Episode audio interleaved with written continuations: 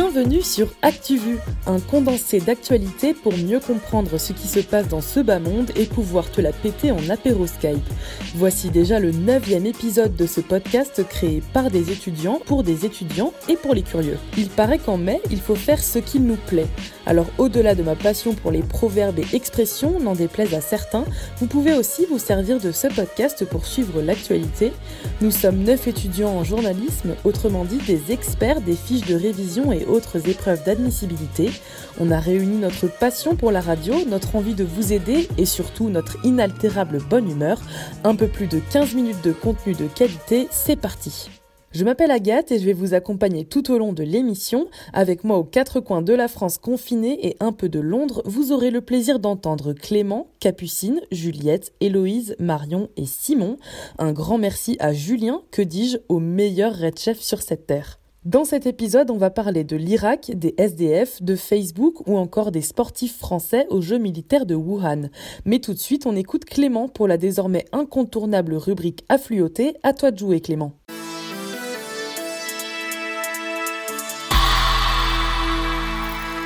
Kevin Clément, c'est le nom du jeune légionnaire de 21 ans qui est mort lundi dernier au Mali. Son unité patrouillait dans la zone dite des trois frontières au Sahel, à la jonction entre le Mali, le Niger et le Burkina Faso. Depuis 2013, 43 soldats français sont morts dans le Sahel. Benoît XVI refait parler de lui. Dans une biographie intitulée Benoît XVI, une vie, le pape émérite, c'est-à-dire qui a renoncé à sa charge, considère le mariage homosexuel comme l'œuvre de l'antéchrist, un positionnement qui questionne, certains y voyant un moyen de fragiliser le pape François, jugé plus réformiste que son prédécesseur. Benoît XVI lui nie et affirme qu'il entretient de bonnes relations avec le souverain pontife. On le pensait mort dans un accident de voiture au Congo en 2016, il était en fait vivant. Yannick Kamba, ancien joueur du club allemand de Schalke 4, vient de réapparaître. À 33 ans, il serait désormais technicien chimiste dans la Rure selon le journal de Bild. Son ex-femme aurait fomenté sa disparition pour toucher une assurance vie. À quoi ressemblera le monde après le Covid-19 le temps est venu, c'est le nouveau mot d'ordre de Nicolas Hulot, sans principe qui commence par cette anaphore ainsi que cinq propositions pour construire ce monde d'après. Le même jour, Vincent Lindon, dans une vidéo publiée par Mediapart, livre sa réflexion sur la crise actuelle et revient sur les premières années d'Emmanuel Macron au pouvoir. Il propose d'instaurer une taxe exceptionnelle nommée Jean Valjean, financée par les patrimoines de plus de 10 millions d'euros, qui irait aux 21,4 millions de foyers les plus pauvres. Le gouvernement français a détruit entre 2017 et 2019 des masques chirurgicaux.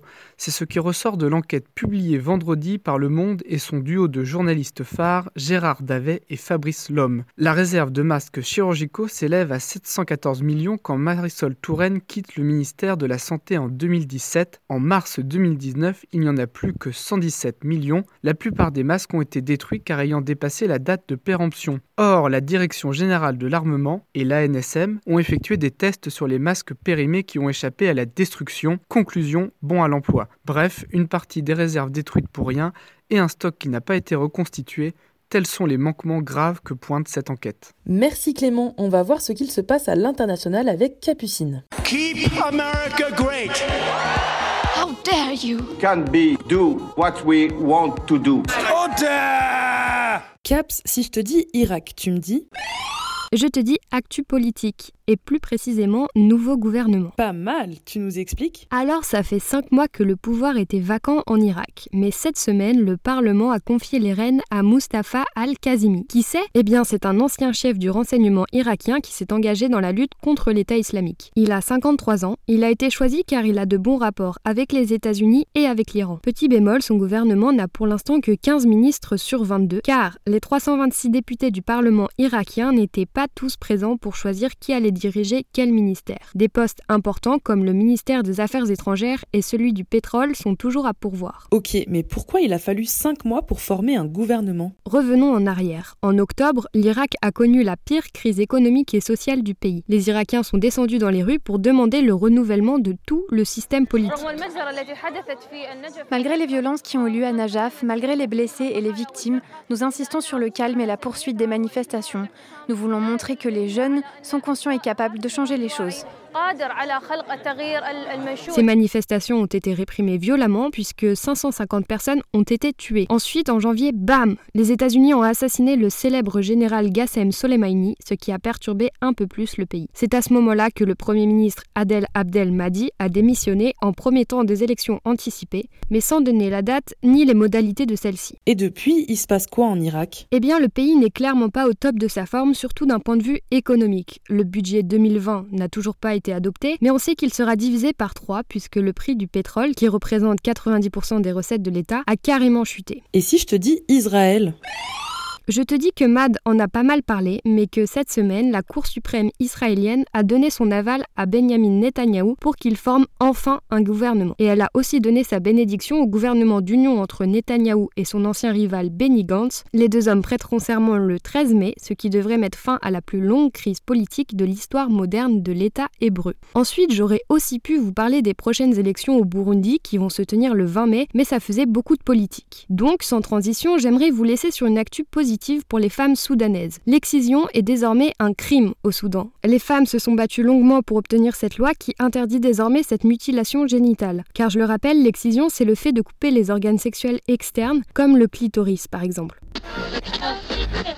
Le problème de l'excision, c'est pas seulement physique. Qu'est-ce que vous voulez dire par là? Mais c'est-à-dire que quand le clitoris a été coupé par l'excision, évidemment c'est un traumatisme physique, mais c'est aussi un traumatisme émotionnel parce que la douleur est extrêmement violente, le sentiment d'impuissance énorme.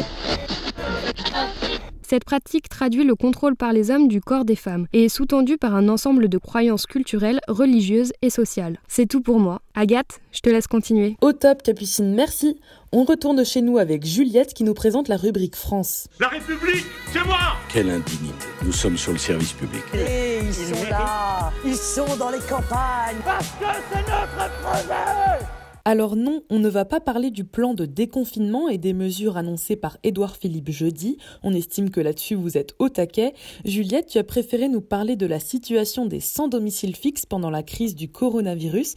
Voici d'ailleurs une bonne idée de sujet à développer lors d'un oral. Oui, quand Emmanuel Macron a annoncé que l'on devait tous être confinés chez nous, je me suis demandé comment font les SDF qui vivent dans la rue. Même si des associations ont dû fermer leurs portes, certaines continuent d'aller auprès des sans-abri. Ils essayent de distribuer de la nourriture et d'entretenir un lien social malgré les conditions d'hygiène à respecter. Les maraudes ont continué, mais l'organisation entre associations semble compliquée. On écoute Julie qui s'occupe de maraudes pour le Secours populaire à Paris. Si on, toutes les associations se mettaient en accord pour faire des maraudes dans différents endroits pour répondre à tout le monde, ça pourrait se passer euh, beaucoup plus facilement, mais il n'y a pas de communication entre nous. Est-ce que l'État a fait quelque chose face à la situation? Alors au début du confinement, non. Vraiment, j'ai l'impression que l'État a fermé les yeux sur ces gens. Et nous, on s'est retrouvés à devoir gérer ça. Les, les premières maraudes sur le confinement, c'était horrible parce que, enfin, nous, autant que les bénéficiaires, on savait pas euh, ce qui était ouvert pour eux, où est-ce qu'ils pouvaient aller chercher à manger, euh, faire leur toilette. Ça a mis du temps à ce que l'État nous donne des réponses pour les aider.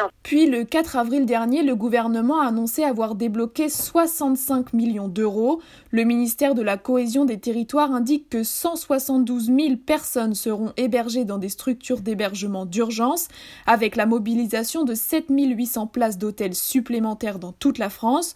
60 000 personnes sans domicile bénéficieront aussi de chèques services financés par l'État pour permettre l'accès à des produits d'alimentation et d'hygiène. Ok, donc plus de sans-abri dans les rues, ils ont tous été relogés? Oh non Agathe, et les conditions pour vivre sont très compliquées. Pour vous expliquer cela, j'ai contacté Hervé, il est sans domicile fixe depuis plus de 25 ans et fait partie du collectif Mort de la rue. Les SDF sont des personnes vulnérables et très à risque face à un tel virus. J'ai une santé très fragile, ce qui fait que si je chope effectivement euh, ce virus, je partirai plus vite que les autres. L'accès aux soins dans les hôpitaux, etc., c'est toujours la même chose. Le personnel est débordé, on n'est pas prioritaire, on n'a pas de mutuelle, même si on a la CMU ou moi personnellement j'ai une carte vitale, j'ai un numéro de sécu comme tout le monde, mais je suis pas prioritaire, vraiment pas. Plus que l'accès aux soins, c'est se nourrir qui devient compliqué. La manche, c'est pas difficile, c'est simple, c'est impossible parce que c'est verbalisation et puis euh, les gens ben, ont, autre chose euh, en tête. Si t'as pas au minimum le RSA, c'est très très compliqué. Mais vraiment très compliqué. Heureusement, il y a des initiatives citoyennes. Effectivement, en plus des associations, les actions solidaires se sont multipliées. Par exemple, on a vu fleurir sur les réseaux sociaux un hashtag pour eux. Le principe est de cuisiner chez soi, puis de transmettre à des bénévoles qui livreront les plats à des sans-abri. Près de 25 000 repas ont déjà été distribués. Merci Jus. Sans plus attendre, on passe à la rubrique Société avec notre londonienne préférée. Bah, on m'a demandé de, de rendre service, j'ai rendu service, monsieur. J'en avais assez, hein Vous avez assez de cette bande de racailles. Marion, tu nous parles de quoi cette semaine? Eh bien Agathe, cette semaine je m'attaque à Facebook. Souviens-toi, en juin 2019, Nick Clegg avait déclaré ça. Here's a news flash. Facebook wants to be regulated. Et aujourd'hui, c'est presque chose faite. Facebook a dévoilé cette semaine la composition d'une sorte de Cour suprême indépendante. 20 personnalités du monde entier composeront ce conseil de surveillance. Et parmi eux, Alan Rosbriger, ex-directeur de rédaction du Guardian, Tawakol Karman, prix Nobel de la paix, et la française Julie Owono, directrice d'Internet sans frontières. Au début, il s'agira simplement de délibérer sur les contenus supprimés à tort, mais dans les mois qui suivent, le but sera d'examiner les contenus que les utilisateurs veulent voir supprimés par Facebook. Nick Clegg a salué encore cette initiative cette semaine.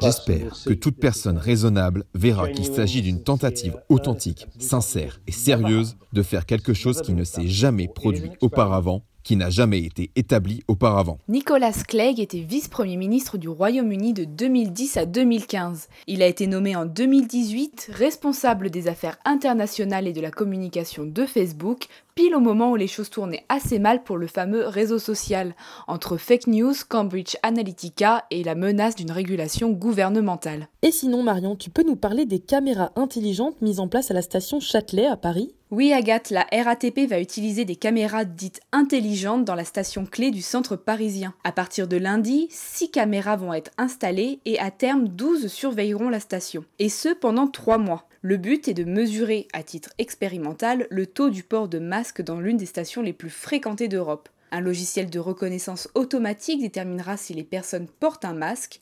Pour rappel, le port du masque est obligatoire à partir de lundi dans tous les transports en commun et un mètre de distance doit être respecté entre les passagers. Mais c'est pourquoi faire Pour verbaliser? Eh bien non, Agathe, la RATP s'est voulue rassurante. Ce dispositif n'est absolument pas prévu à des fins de verbalisation aucune donnée ne sera stockée et tout sera entièrement anonyme. Cannes a déjà testé ce même dispositif sur trois de ses marchés extérieurs en avril dernier. Petit pas pour l'homme, mais grand pas pour Big Brother. Merci Marion, on rejoint maintenant Héloïse pour la rubrique Culture et Sport. Vous savez, moi je crois pas qu'il y ait de bonnes ou de mauvaises situations. Pas ça, Zinedine. Non.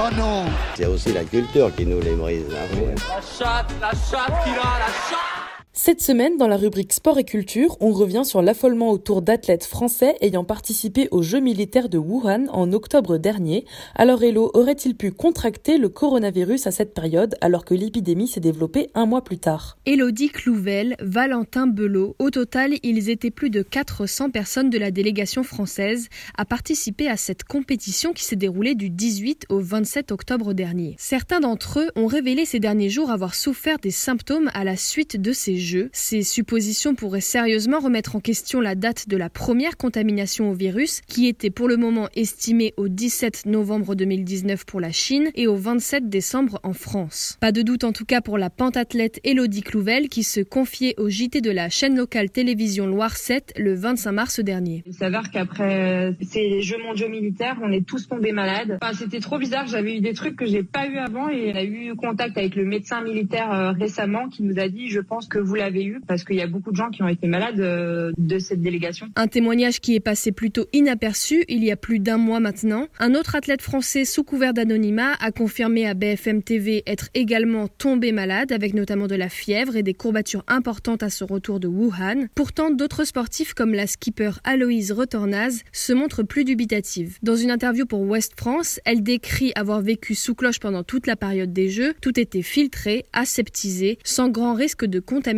possible selon elle. De son côté, le ministère des Armées a démenti l'existence de grippe ou d'hospitalisation liées à des cas de Covid-19 parmi les athlètes tricolores à la suite de ces Jeux. Cette polémique n'inquiète pas qu'en France. Aux États-Unis, les interrogations se soulèvent suite au tweet du porte-parole du ministère chinois des Affaires étrangères. Il a émis l'hypothèse que le Covid-19 ait été ramené via les athlètes ayant pris part au rassemblement de Wuhan. Et dans d'autres pays européens, on s'inquiète également, au Luxembourg comme en Suède. Pourtant, le service communication des forces armées suédoises est clair à ce sujet. Aucune des personnes testées n'a donné de résultats positifs au Covid-19. Ça, c'est pour le sport et côté culture. Deux hommages cette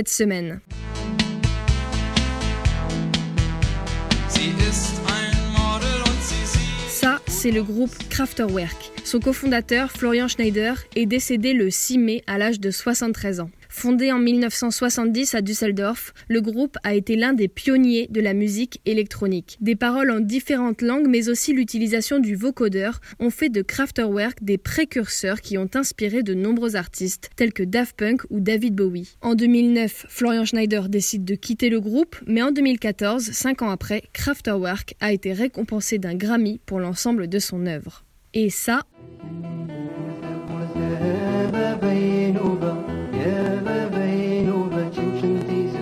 c'est Idir. Avec cette berceuse qu'il compose en 1973, le chanteur algérien connaît un succès mondial inattendu. Malheureusement, le 2 mai dernier, l'icône de la musique kabyle est décédée à 70 ans des suites d'une longue maladie. En sortant son premier album, Avava Inouva, qui signifie Mon petit papa, en 1976, il est alors considéré comme le pionnier de la musique venue d'Afrique du Nord. Par la suite, il a collaboré avec de grands noms de la chanson française tels que Jean-Jacques Goldman, Charles Aznavour ou encore Maxime Le Forestier. Héloïse, on termine avec les recommandations présentées par Mister Simon. Je te donne juste un petit conseil. Franchement, il faut que tu vois ça. Tu le connais lui? C'est vraiment pas mal ce livre. Ça, c'est bon à savoir. C'est quand l'apéro? C'est un incontournable. Il faut que t'écoutes ça. J'adore le concept. C'est de la bombe. C'est où que ça twerk? Mais elle est où la moulaga? La semaine dernière, Clément vous avait briefé sur les oraux et vu qu'ils arrivent à grands pas, et ben on s'est dit qu'on allait encore vous donner quelques tips pour que vous soyez tous au top. Alors Simon, qu'est-ce que t'as pour nous cette semaine? L'une des choses qui est souvent compliquée lors des euros, c'est se vendre. Il est tout mon poisson Il frétille Il est tout frais Ah là là, comment réussir à se mettre en valeur sans paraître trop prétentieux ou trop vaniteux? Eh bien, pour commencer, il va vous falloir retourner vos défauts à votre avantage. Alors oui, ça ressemble beaucoup à une phrase toute droit sortie d'un livre de développement personnel, mais je vous assure que c'est vraiment efficace. Au lieu de vous faire piéger lorsque vous allez dire que vous êtes rêveur, vous pouvez le retourner en disant que vous êtes imaginatif ou force de proposition. Et enfin, si vous pensez être quelqu'un d'un peu trop têtu, ça peut être le moment de démontrer toute votre motivation et votre côté Tout ça, c'est bien beau. Mais pour cela, il faut avoir confiance. Alors exerce-toi, demande à ton père, ta mère, ton voisin, ton chat, ton cactus de te poser toutes sortes de questions pour être détendu au maximum le moment venu. Euh, J'aimerais bien savoir comment se présenter sur Zoom. Hello, c'est encore Caps qui tape l'incruste dans la chronique recommandation pour un petit top 3 pour faire une bonne impression sur Zoom. Top 3 Évidemment, on ne se présente pas en pyjama dans son lit même si l'oral est à 8h et qu'on le passe depuis chez soi. Top 2 On se tient droit, ce n'est pas un apéro avec des potes, on place l'ordi à bonne hauteur, parfois il est plus facile de se concentrer debout. Top 1 Et c'est encore une évidence, mais on s'assure d'avoir une bonne connexion, un micro et une caméra qui fonctionnent. La lumière allumée et personne qui va venir vous déranger pendant l'oral. Voilà, bonne chance les nachos Merci beaucoup Simon. Voilà, c'était ActuVu, on espère que ça vous aura plu, aidé et peut-être un peu fait rigoler. Petite correction de l'épisode de la semaine dernière, Héloïse vous parlait de Jean-François Delfrécy et non pas de Jean-Claude, mais c'était pour voir si vous suiviez. Sinon, on se retrouve bientôt pour notre dixième épisode, déjà. Attendez-vous à du lourd pour fêter ça. On se donne rendez-vous la semaine pro, même jour, même heure, même plateforme. N'oubliez pas de nous suivre sur Instagram, Twitter et Facebook pour admirer les splendides montages de Simon. En attendant, prenez soin de vous, mangez tant que vous pouvez, sortez couvert, pratiquez une activité physique régulière. Force à tous ceux qui passent en ce les concours. Des bisous pour tout le monde. Salut les petits potes.